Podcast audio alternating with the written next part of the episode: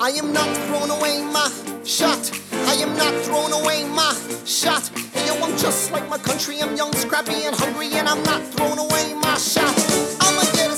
And welcome everyone to this week's weekly Yes and podcast. I'm your host Travis Thomas, the host of the Yap and the creator of Live Yes and, and this is a bonus podcast in our entrepreneur series that we've been doing for the last few months where I get a chance to to interview different entrepreneurs from all over the world who are sharing how they got to doing what they're doing their story, the adversity, the why, the inspiration behind doing everything that they do, and hopefully sharing a few helpful tools and insights that will speak to you out there who is possibly wanting to uh, to go off on your own, to start your own hobby, or or turn that hobby into a business. And so, hopefully, all of our entrepreneurs are, are sharing a little bit of that inspiration.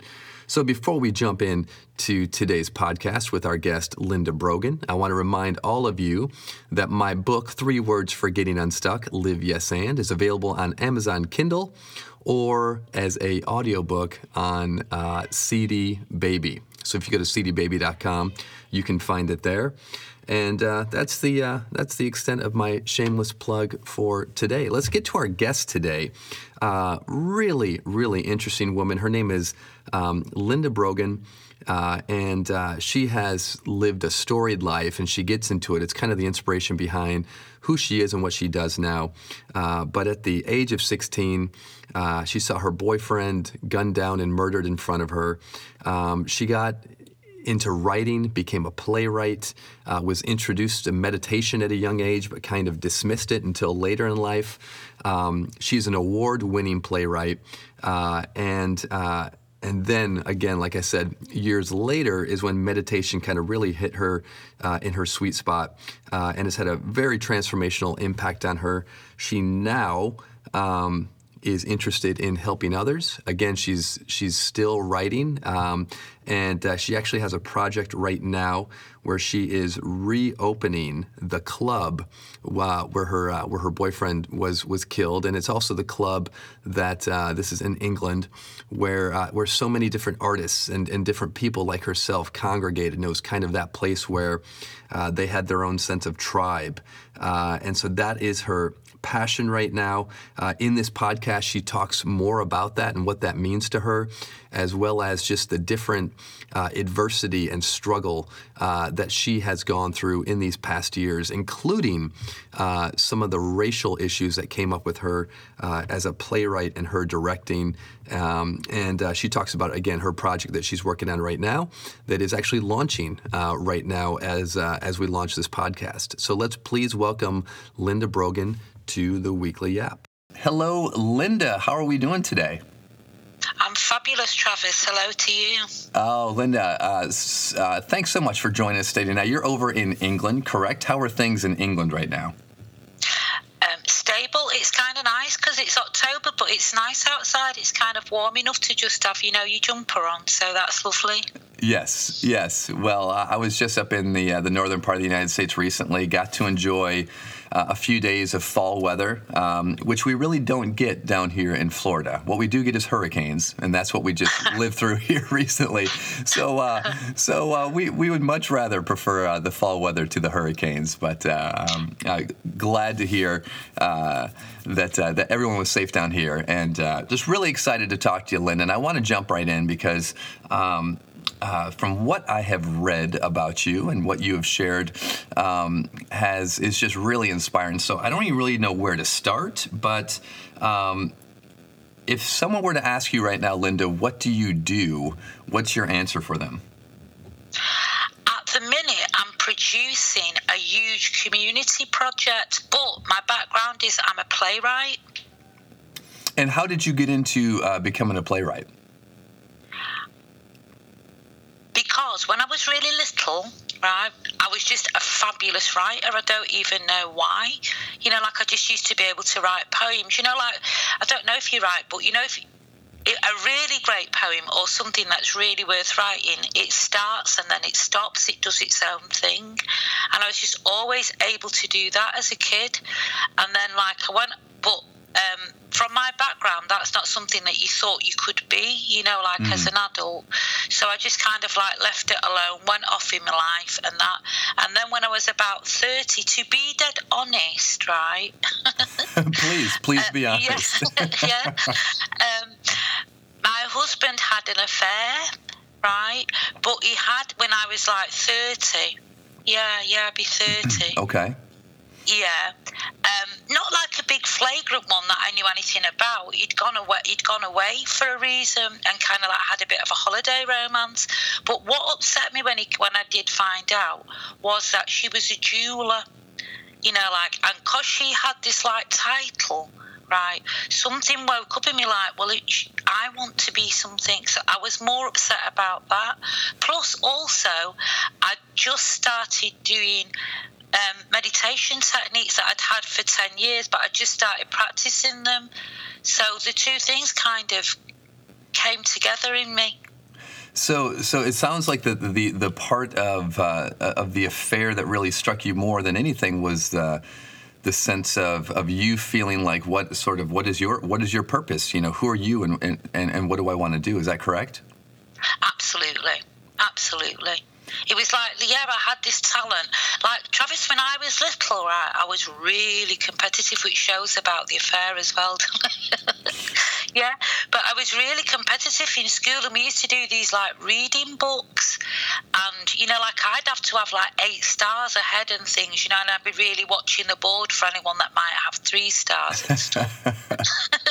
you know, and I was only about five, and I kind of like like always had and because of that, my mum and dad really pushed me. I was really quite hot housed and I was supposed to go to university and this, that, and the other.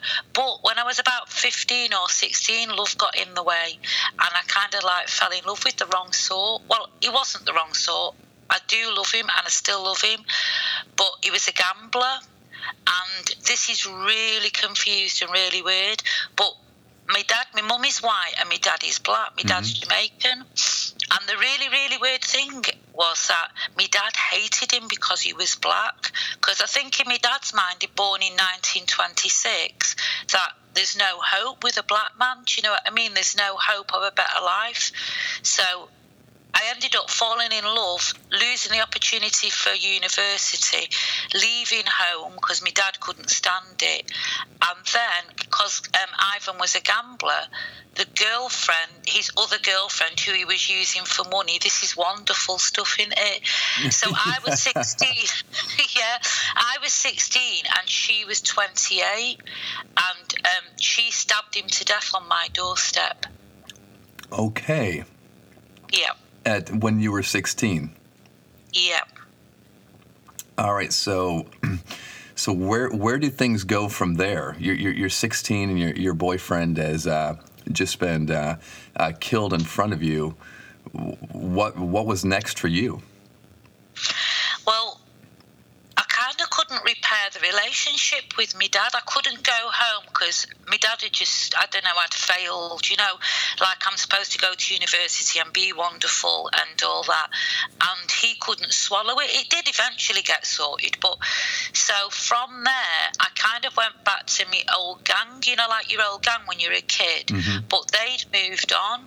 So instead of going to like, sort of like Genevieve's and you know like disco type clubs. We ended up going into the wrong side of town.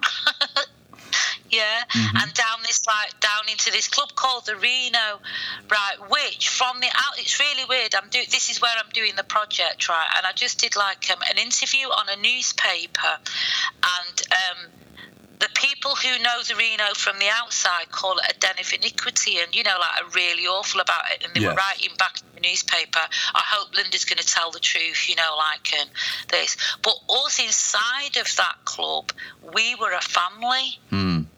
Yeah, so I suppose to answer your question, I went from like that death, and in them, because it's 1976 and nobody talked about the feelings, nothing got sorted out. I didn't have a family, so I suppose they became my family. And so, is that where you began sort of spending all of your time? Absolutely, because when we went down, uh, when I'm born in 19 in the 1959 and around that time, it was a terrible thing to be half black and half white. I didn't completely realise that till I was older, but yeah, you know, like well, they used to have on the doors no blacks, no dogs, no Irish. Mm. You know, it might be the way around. You know, like, and it was just like you know, like white women that went with black men were a disgrace, and mm-hmm. black men were just after all the women and stuff like that. So I didn't realise that it was affecting me until the night I went into the Reno. And me and my two friends, Mandy and Susie, we were both, all three of us, well, we were called half caste at the time, which we prefer. And we, when we went, we were the only three kind of, besides my brothers and sisters that we knew. But when we walked into the Reno, it was wall to wall half caste. Do you know, it was just all these like dudes and you know, like this like feeling, and we kind of knew something about each other without talking about it. Right. Yeah. And so yeah, so there was this sort of this sense of understanding and belonging. Absolutely. From the from that very first night, we didn't leave for about six years. And so during that time, I mean, what was what was that like for you? Uh, what was your pursuit like? What was your you know your your passion? What what were you sort of doing? I guess internally as well as externally at that time. Um, externally, the major the, the major activity was avoid work at all cost. so yeah, so yeah, so the, the major activity was a true entrepreneur's life, you know, like that you do as little as possible, right? and and to be quite honest, we was all criminals of some type, you know, like you're not going to avoid work really. So like things like yeah, we, yeah, no, that's the truth. Yeah. Shall so, I carry on or so shall just, I keep it? That's okay. So you're just doing a lot. so you're just doing a lot of hustling during that time. Yeah, absolutely, absolutely. So you're you're doing uh, you're sort of with your tribe. You know, people yeah. that you you yeah you guys get each other. You're kind of doing your hustling uh, on the outside. What was going on internally for you during that time? During that time internally. Wow, that's a big question. Um, oh, oddly, right, I always paint the picture that everybody expects to see, you know, that we were criminals and that, but you know, really oddly, Travis, we was looking for God and we was really reading about Buddha and Krishna and Black Power and mm you know, like alternative life yeah. things, and yeah, because it's the seventies, remember as well, and that's right. all around us, you know. But we're not just kind of like on a trend of something. It's like the whole of society is corrupt. We're ideal, you know. Like to to us, it's not. We don't even feel like criminals. It's like, well, they do their shit, we're going to do ours. Right. Do you know what I mean? They're all criminals as well, and yeah. So no, we really used to. Um, really read about communism and you know socialism and alter and have huge huge debates that's how i end up getting the four techniques of meditation from a guy called prem rawat yeah in um, 1981 Okay, so you're you're introduced to meditation in '81. Did that have an immediate impact on you, or or, or, or did it take some time to sort of uh, uh, um, work into a practice? No, it took years. What happened to begin with first was that I don't know. You know, if you start to change in yourself and you start to feel part of society, you start to feel more powerful in yourself. Mm. What I did I don't know what anybody else does. But what I did and what my husband did was instead of going along with all the practice and all the learning that we'd done, we walked into the world. You know, like it's like, oh, I can do anything now. I can see through these people. So we became drug dealers. When I say you know, so instead of practicing the, the four techniques of meditation, and when I say drug dealers, it wasn't nothing harsh. It was just weed. But you know, like really got, kind of got good at it. You know, like an entrepreneur again. You know, know, like it was a proper business. Yeah. Yeah, yeah. So, and so we kind of got lost in that world of, you know, said, does that make sense? You know, like Siddhartha and that. You know, instead of that you follow the path that's now been laid out for you and you've asked for peace and you want consent, you said you wanted to meet God. Instead of sitting down and looking for God and being one with God, the world is it's not even a distraction. It's like i was nobody but i can be somebody in this world. And you kind of get tricked.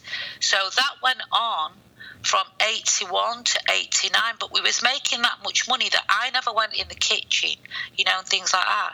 But my husband became an alcoholic and that's partly because of the lifestyle you lead you know because where you do your business deals and things like Right. that And so, yeah, so you're sort of staying sort of in a uh, uh, in a lifestyle that uh, even though you've taken on this this new healthier way of of, of looking at life, you, the day to day lifestyle isn't necessarily sort of supporting or nurturing that uh, that internal growth.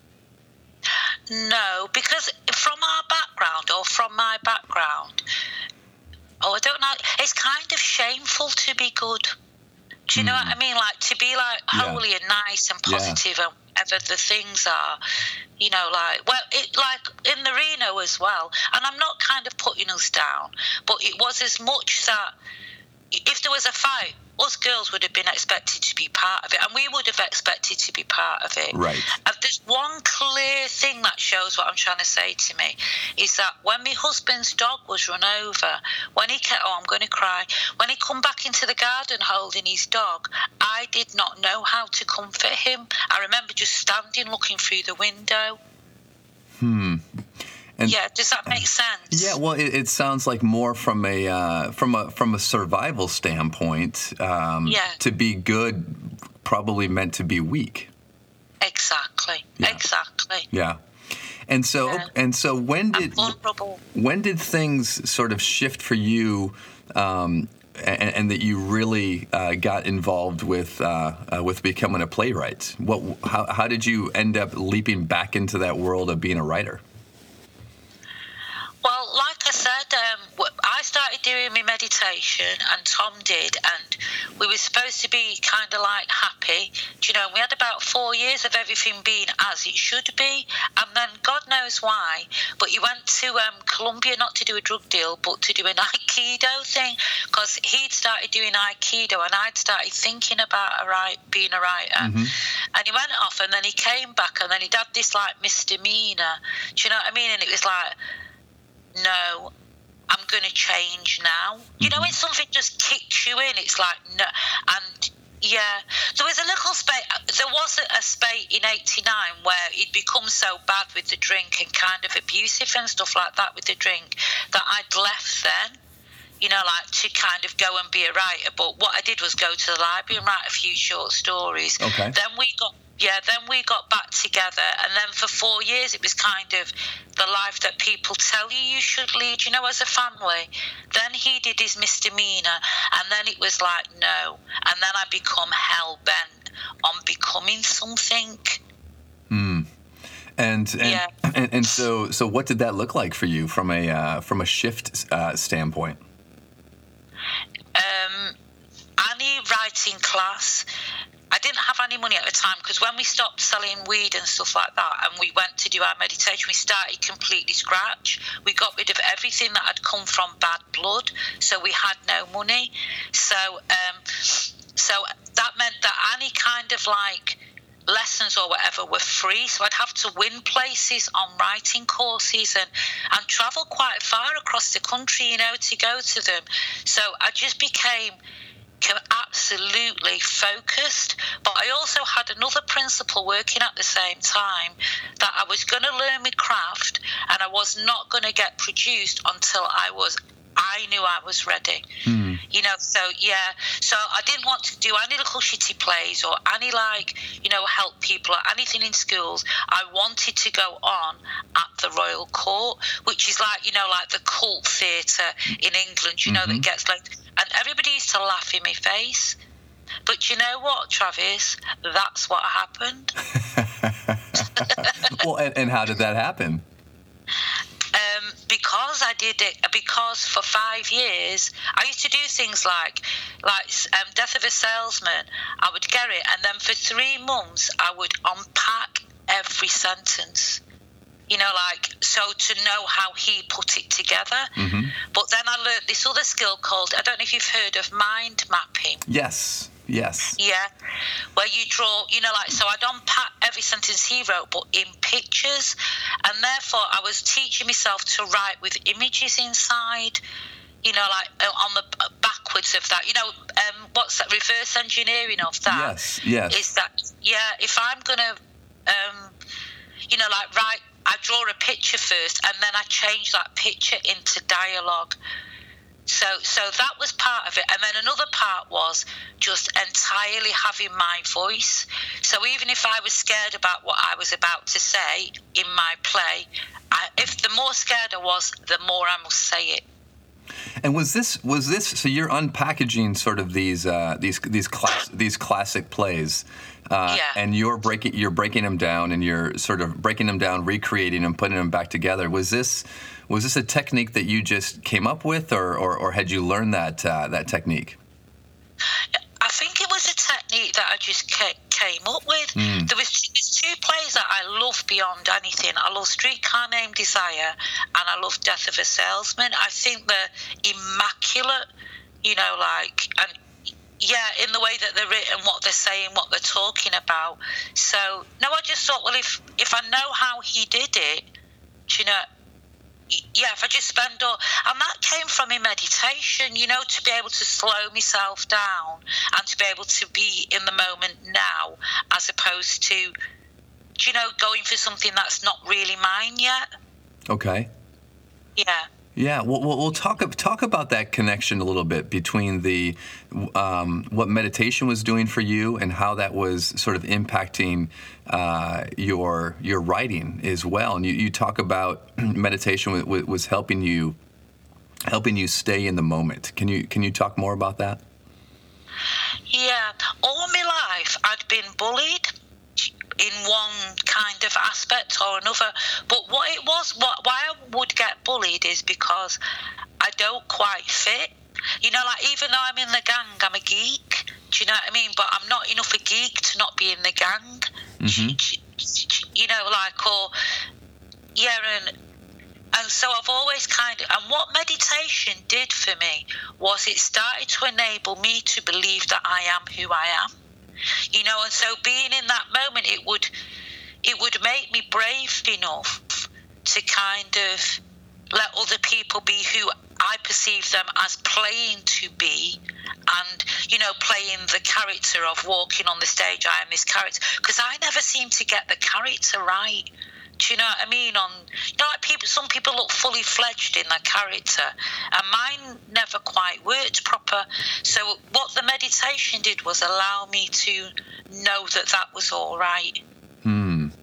Interesting. Yeah. Interesting. Yeah. Yeah.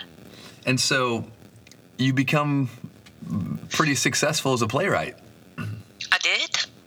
And and then in, in twenty uh, in 2010 2010 can you can you explain sort of sort of what happened there um, with you and uh, and and the show that you were working on and the and the director and and, and, and what happened there?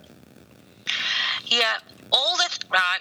There's a few little nodules before I can get there. Is that I was successful, absolutely, and I'd been on at major theatres and I've won really good prizes and things. But all the time inside of the system, I would feel afraid. I, I would. Uh, I, that they were better than me. I knew it was coming from internally and historically because of my colour, because of my working class. Yeah. You know, and I knew that they weren't doing anything to me intentionally. You know, that they're living inside of their class and their colour, Right. and I'm living inside of mine. So, you know, like there was always like a friction inside me and inside of them as well. Do you know, but it was, you know, but after, you know, you spend a few days with somebody, you get beyond that, don't you? And Right. Things even out and things. So, um, so I went to, to begin with, I went to New York with um, this company to um, do Uncle Tom's Cabin. You know, like with um, a, I can't remember the name, a famous kind of black theatre court in um, Uh-huh. New York that's got a great name that I can't remember. Okay. And, and while we were there, it was these two white middle class ladies who wanted to put it on. But when I say middle class, they're high born English middle class. Do Okay. you know what I mean? Which means they talk with a certain voice and it's not just money. Do you know what I mean? Like, and it's generational. So when we're in New York, and um, we're sat in the circle, and I noticed that you know, like, it goes, you know, to introduce yourself. So I introduce myself as I do, but I noticed that you know that the black actors they introduce themselves with the great schools that they'd been to, you know, like Stanford and things, you know, like really amazing. I was like gobsmacked, you know, like in the. Sorry. Oh, I'm sorry. Yes, yes. I just. Yeah. I, Go ahead. So they're, so they're introducing it. So, but when it comes to working on the play, right, and work, I'm working on like you know like at Topsy and you know like Little Eva and Uncle Tom and Mm-hmm. whatever. These two, there's like thirty of us, right, including me and the black actors. But these two white middle class women, right, are just the leaders. It's you can't dispute it. It's like whacking off them, right? You know, I think, it, you know, when you're away from home, you see things slightly differently, don't you? Sure. Yes. You've got a slightly different perspective. So this has probably always happened in England, but I've just not been that aware of it. So, so like, I'm like, what, you know, like, what, I'm thinking, wow, this is like amazing, you know, and crazy. Yeah. So like, but when they're like, when they're sort of saying do topsy or do whatever, they're not asking. See, I'm a very different person now, Travis, to what I was then. So I wouldn't quite see it as clearly as I'm going to say it. But they weren't asking like, oh, unpack. You know, like unpack Topsy. What does Topsy do? What does she? How does she feel? Does she feel warm at this moment? You know, Right. you know from your own theatre background. You know those kind of questions. They were just kind of like which is typical to what I feel about black and white now. Actually, they were just kind of like caricaturing her, Mm-hmm. you know, like and you know, like and stuff like that. But then they had like the greatest respect for I cannot remember his name. Towards the end of the book, the, is it Liga, the really awful slave guy who look, but he loves his black slave, you know, like secretly, yeah. But they really like love unpacking him. Do you know what I mean? So anyway, I noted it. We came home. They decided not to do Uncle Tom because you know, like it was lots of different issues. So we came home and they decided to do this play about um, two English black twins, two girls who had really, really lived in 1981. Right, and they were elective mutes, which means they could talk, but they'd chosen not to talk. From for like ten years, they only spoke to each other. Okay. And yeah, so we decided that this is, was because they couldn't assimilate, you know, into, you know, like at the time when I look at it now, Travis, I was racist myself. I seen the world, you know, I did see that black people had less value. Do you know? Yeah, I can't undo it from myself. Yeah. Mm-hmm. So, so we dis- so what these two twins did in real life was that they burnt down their school in 1981 and they were put in Broadmoor. Now this happens in America a lot as well. You know that you get a harsher sentence because of the colour of your skin. There's some um, things that are trying to get overturned now, aren't they? Where people have got life sentences or the death penalty 20 years ago because he said he, he was more likely to offend because he's black. Right. Well, well, these two black twins have been perceived in this manner. So when they get sent to Broadmoor, this is where our famous serial killers are. You know, and they're just two girls who have burnt their school down at night. They've not burnt the school down in the day. Right. And I worked out that at the time, the whole of England's burning from riots. You know, like, and they're stuck in Wales, just these two isolated black girls. So in my mind, they probably just wanted to join in with the riots. Yeah. Right. So he writes this great play, right? So I've just got to have a quick drink. So we writes this great play. So we're sat in rehearsal. So for a week in rehearsal, I'm thinking, I'm sure, because these two twins are the main characters, aren't they? And they've got a psychiatrist and a boyfriend who are very, very secondary characters. Yeah. So, so for a week, I'm thinking, I'm sure she is asking the white actors what they think, you know, the director, and I'm sure she's telling the black actors what to think, and she seems to be getting them to fight an awful lot. You know, which she wouldn't do, you know, in my mind, with two nice white actresses, right? You know, treating them like animals. So I sat through it for a week, and then on the on the Saturday, uh, because I didn't even have the courage to say it to her face. On the, you know, because again, she's like this high, high, you know, white middle class, and I'm this low, low half caste working class. So I sent her an email, you know, just saying in black and white what I thought was happening for the good of the play. You know, like, because if they're not getting on pat, they're not going to be true characters, you know, on stage, right? So the next day, on the Sunday, the director wrote back on the email, she was like hysterical. You know, like, I've been up all night. You know, you said that I'm a racist, right? So, Travis, I just, I was like, you know, like when you're so scared of something happening. So it felt like this is what I've always been scared of. You know, that fear of, you know, upsetting somebody who is white and better than me. Well, it's just happened.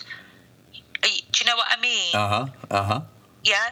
So so, so I didn't even know how to respond.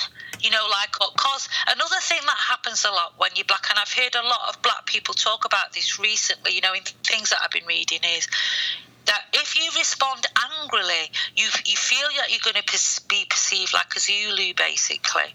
Do you know what I mean? You're always checking your feelings about. So like part of me felt quite vindictive, you know, like, oh, there you go. I hope you're upset. Do you know what I mean with what you've been doing all week, right? But another part of me was like just terrified. Oh my God, you know, the mistress is going to beat me and do whatever. You know, it literally felt like that. But I just left it alone because I didn't know what to do. So later on that afternoon, her partner, who was the artistic director in their company, she got on board to sort it out. You know, she rang up. But again, when she was talking to me, if you think about what I've asked for, Travis, I've asked for us to look at how the play is being directed. I've not asked about, do you know what I mean, anything about colour per se. I've just asked for us to check our perspectives on this play, mm-hmm. and maybe we might find out that this is really happening, right? But all I've done, what all she's seen is uh, is that I've I've I've upset her. Do you right, know what I mean? So, right. so the art, the co-director gets on board, uh, the co-artistic director, and she wants me to back down in the favour of the director. You know, like you know, it's dead obvious by the conversation, but I don't want to back down, but I'm not saying anything. So during the conversation, she says, Well, at least you're not being aggressive. Oh. Classic racism. Mm-hmm, right. Do you know what I mean? So I come off that phone call. So, but I still haven't back because I'm still saying, look, we st- this is all we have to do. It's not about her, me, or anything. This is all we have to do.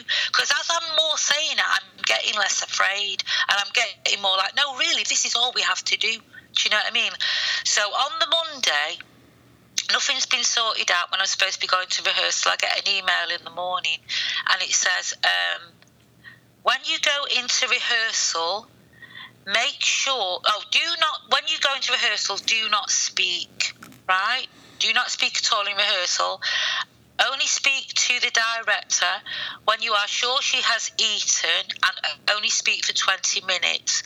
And you can and only speak for 20 minutes when she's going home if you want to ask her something. Right? So inside, I became flaming. Do you know? Yeah. And it, do you want do you want to say something, Travis? No, no. Keep going.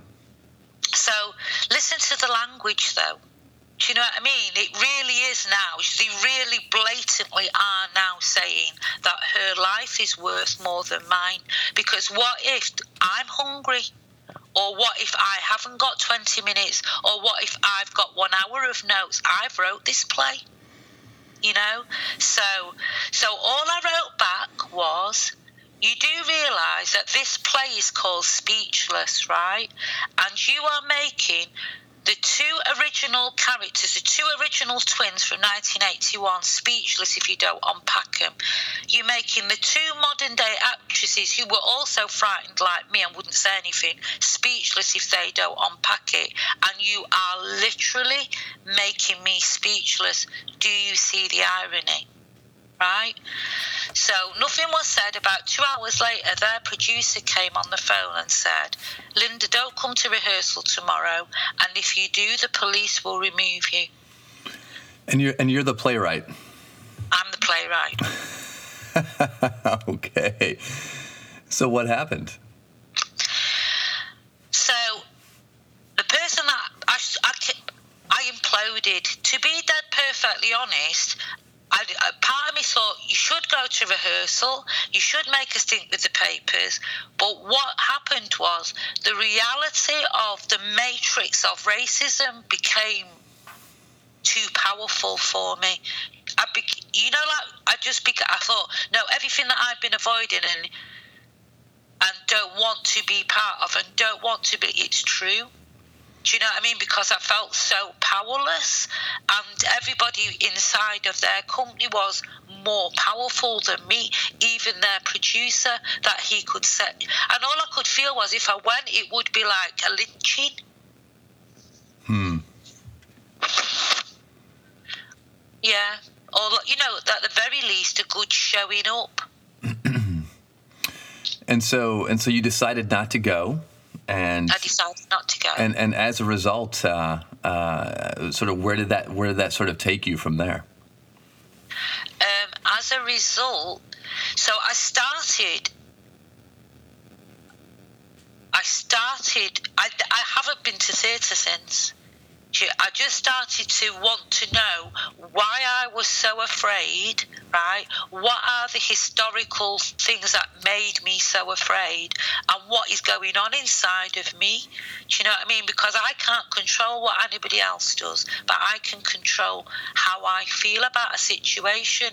So I started to kind of like read authentic slave narratives, you know, like, and really write about me all the time, but knowing that nobody was ever going to see it. So I started to shift away from the classic plays and, and started to even see all that as false because all of that is again to um, a society well, the two plays that I structurally love are both white plays, and I don't want to sound racist. I'm just stuck in, you know, my principles. But I did need to look at it at the time.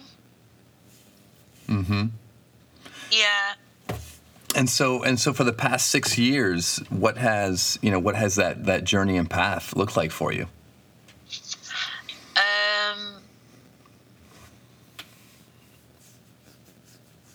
Just it's kind. It's been like a retreat. That's the only. It's been like a writing sabbatical retreat, only with me. I've continually wrote for the last six years. I've wrote plays, I've wrote novels, I've wrote um, what's that word? I've wrote plays, novels, um, oh, TV series, and all of them I knew was not fit for consumption. Do you know what I mean? For any, but but I had to get over a barrier. You, you know, yeah, that's exactly the word, over a barrier. And also, I had to somehow go backwards. So I had to learn, I had to know all the skills that I've got through the journey that I've made in the playwriting world, which I'm really, really grateful for.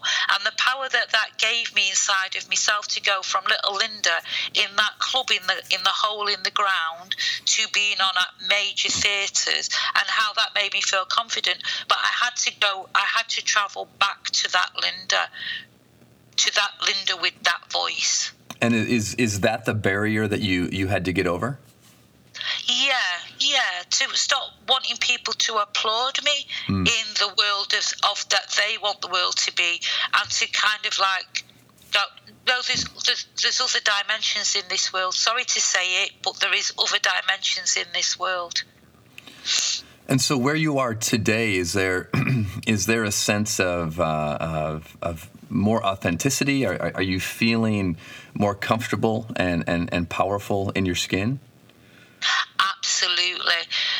Abs- absolutely, Travis. I feel powerful, but in a nice way. You know, like in a mellow way, not powerful. You know, like you can feel powerful, wrong, mm-hmm. can't you? Yeah. Yeah. Mm-hmm. Yeah.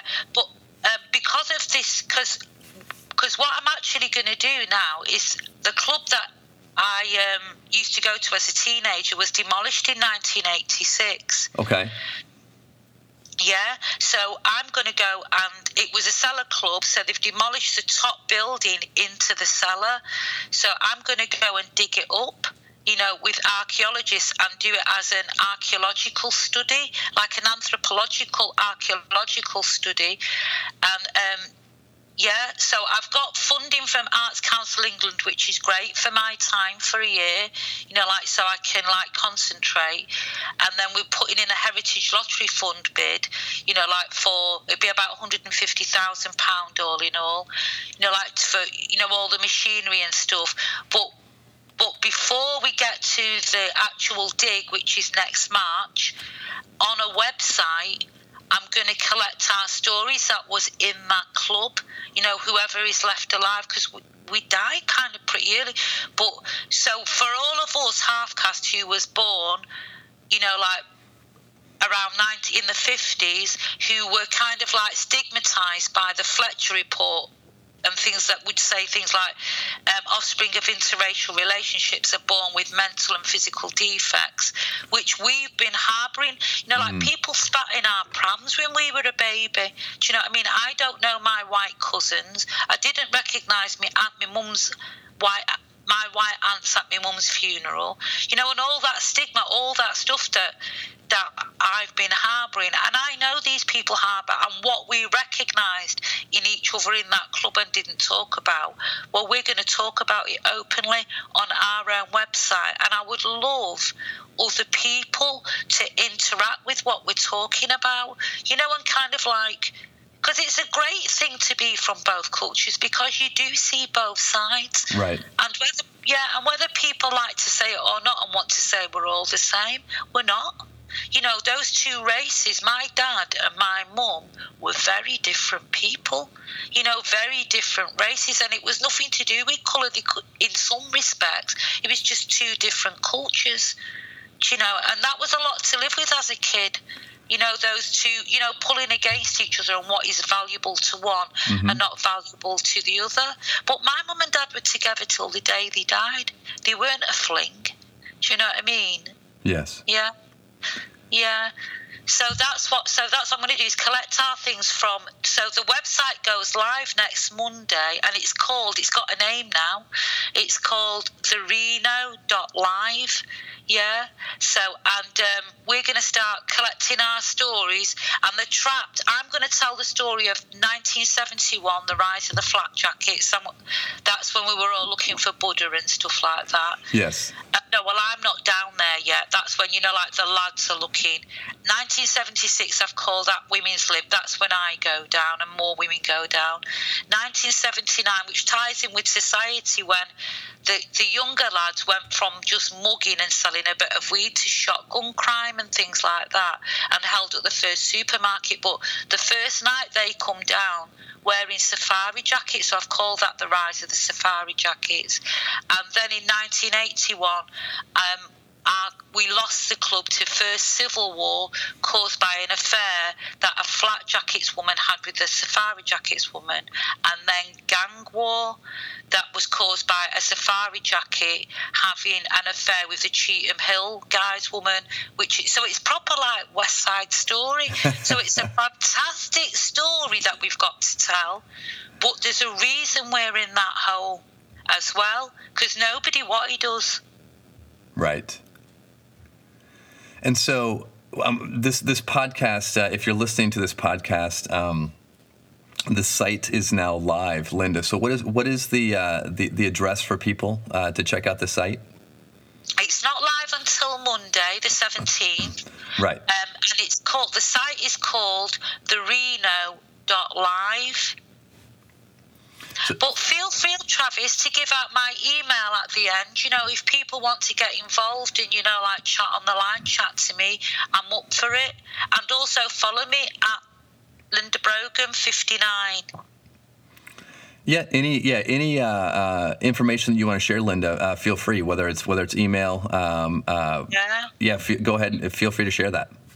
Yeah, it's Linda at, it's the longest email in the world. It's Linda at Linda Brogan, L I N D A B R O G A N dot wanadoo w a n a d o o dot co dot uk, and I'd love to hear from you. Fantastic. And, and before before we go, Linda, um, where are you right now? What is what is inspiring you? What's motivating you? Um, um, what's what's getting you excited every day? Power, and that's not a negative thing because I love watching myself grow, Travis. Do you know, like I love that I was frightened to ring up Manchester. Oh, I forgot to tell you, didn't I? Because we're gonna like do our gorgeous like collect the stories on the website, and then we're going to like um, dig the club up next year. But then we're going to on an open night at the end of the dig when we find the club and that we're going to have like a really gorgeous event where we go into the the open ground and we're all going to you know like when you see cave handprints where they blow ochre. Yeah. We're all going to put an ochre handprint in the club and a descendant of anybody who is already dead. We're going to put a um, ochre handprint in the club, and then we're going to seal it back up. And in three or four hundred years, when nobody knows, they'll just think it was sacred, which we think that club was sacred to us. Right. Yeah. Yeah. So where I am, now, and then after that, everything, all the archive that we've collected, all the photographs, all the artifacts we might find in the hole, in the club, and whatever, is going to be exhibited in Manchester Museum as a civilization. Because there's this whole other layer that I'd love you to read about, where there was these three top tables, you know, where the top drug dealers sat, and it could take as long as three years to get across this club, which is about which, which is minute when I seen it the other day because we did a testing the other day to make sure anything was still there, and we found we found the back wall. So oh, wow. yeah, so there's all that, you know, like there's all the civic. So it's going to be exhibited in Manchester Museum as a civilization. But where I am today, and what I love about myself is each of them phone calls I had to make, like to Manchester Museum or Salford Archaeological Department, I was a frightened little Moss Side girl. Do you know what I mean? Like, just like I've got this crazy idea of what I dig up this club, and but each each time I've gone through something, I've grown and I've grown and I've grown, and I want my own kind to see that that is possible. Mm. And you're wanting to help other people uh, uh, feel that same power, correct? Absolutely, absolutely. Oh, because the other day, this guy was driving past when we was doing the testing. This guy pulled up and he said, "You've stole my idea." You know, this guy that used to go to a club called Ewan. You stole my idea. But his question after that was, "How did you do it?" Because from my background, you have not got the power to do them things, and that was the moment that I loved it truly because I thought, "Well, I can tell you now how I did it every single step of the way." That's fantastic. Fantastic. Yeah. Well, well, Linda, this has just been so interesting and so inspiring. Uh, thank you so much for, for taking the time to share it with the audience. Oh, thank you for listening to me. I've really enjoyed it. And it's lovely to tell, you know, to get your story out. It's really lovely. Yes, well, you definitely have a story. And uh, when we connected for the first time through email, there was definitely a story here. And, uh, and I know there's even more to the story. And uh, I'm excited about uh, uh, the Reno project. And um, uh, and yeah, it, for those of you who are listening to this right now, um, I, am making sure that I'm posting this, Linda, once the site is live, so they can go and check out the site right now. Oh, thank you. You got it. Well, thank you so much, Linda. Uh, thanks for jumping on the Weekly YAP. Thank you for having me, Travis. It's been an absolute pleasure. Shot. I am not throwing away my shot. Yo, I'm just like my country. I'm young, scrappy, and hungry, and I'm not throwing away my shot. I'ma get a scholarship to King's College.